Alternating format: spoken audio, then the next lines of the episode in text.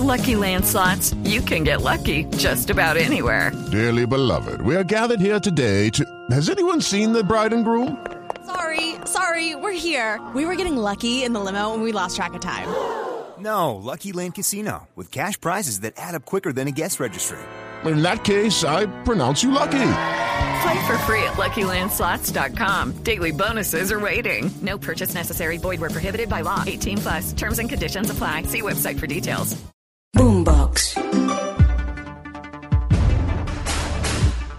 Hola, soy Joana Galvis y vamos a hacer un recorrido por el mundo aquí en Boombox. Pero antes, eh, recuerde que puede escuchar este y otros podcasts eh, de Boombox en Spotify, Deezer y demás plataformas. Active las notificaciones y sea el primero en disfrutar de nuestros contenidos.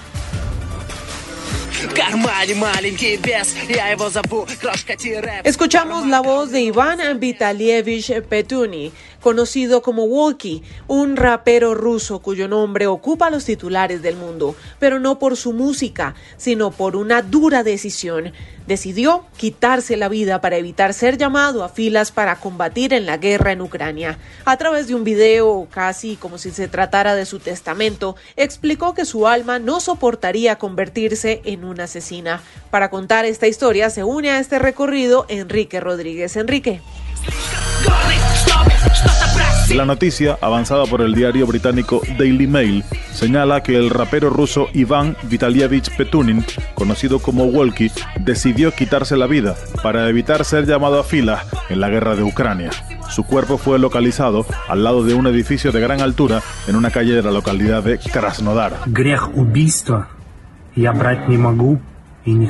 Poco antes de morir, este artista que tenía 27 años publicó un mensaje en su canal de Telegram en el que aseguraba que no estaba preparado para matar y señalaba que si alguien estaba viendo esas imágenes, entonces es que él ya no estaba vivo. El rapero indicaba que no podía asumir en su alma el pecado del asesinato y que no quería hacerlo y que no estaba dispuesto a matar por ningún ideal. El propio que había servido en el pasado en el ejército ruso y había sufrido problemas psiquiátricos, temía que la movilización parcial decretada por Vladimir Putin acabara por convertirse en total y le llamaran a fila.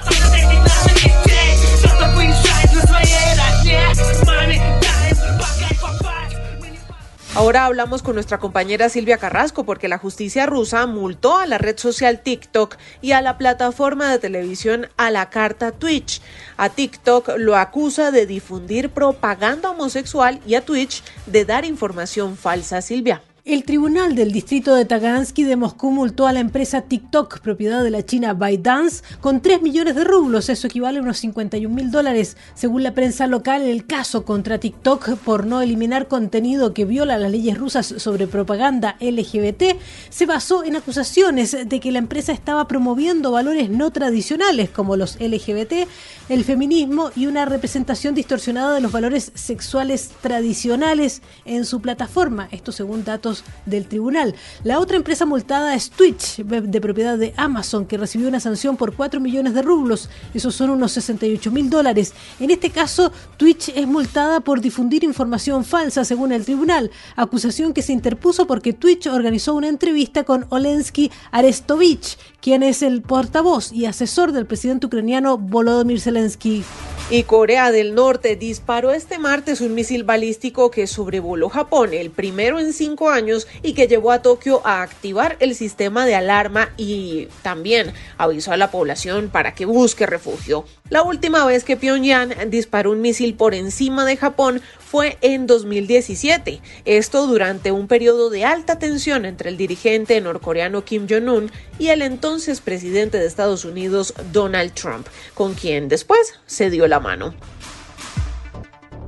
Revisamos lo que está sucediendo en Irán. Las protestas y los disturbios no se detienen y es que el líder supremo de Irán, el ayatolá Ali Khamenei, culpa a Estados Unidos y hasta a Israel de esta ola de protestas para desestabilizar al país, según él. Dice que los disturbios están planificados, pero lo cierto es que estas manifestaciones comenzaron tras la muerte de Masha Amini, la joven de 22 años víctima de de la violencia policial por no portar correctamente el velo islámico. Precisamente diferentes estudiantes a lo largo del territorio iraní se unieron en protesta y quitándose el velo y coreando muerte al dictador se unieron a este descontento. También pisaron las fotos de sus gobernantes.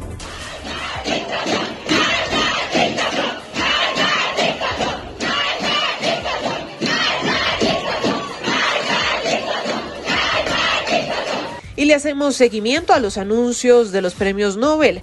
Los galardonados han sido tres científicos este martes eh, que han sentado las bases de los procesos cuánticos por sus avances que pueden cambiar para siempre la forma en que funcionan nuestras comunicaciones. Enrique. Los ganadores del Premio Nobel de Física son el francés Alain Aspect, el estadounidense John Clauser y el austriaco Anton Seilingner por su trabajo pionero en la ciencia de la comunicación cuántica. Los tres físicos han demostrado que es posible controlar partículas en entrelazamiento cuántico. Un estado en lo que le ocurre a una partícula determina lo que le pasa a otra, pese a estar incluso a kilómetros de distancia. En 2012 el equipo de Seilinger logró teleportar un estado cuántico entre dos fotones de luz entrelazados y separados por 143 kilómetros. Uno estaba en la isla canaria de La Palma y el otro en la isla de Tenerife.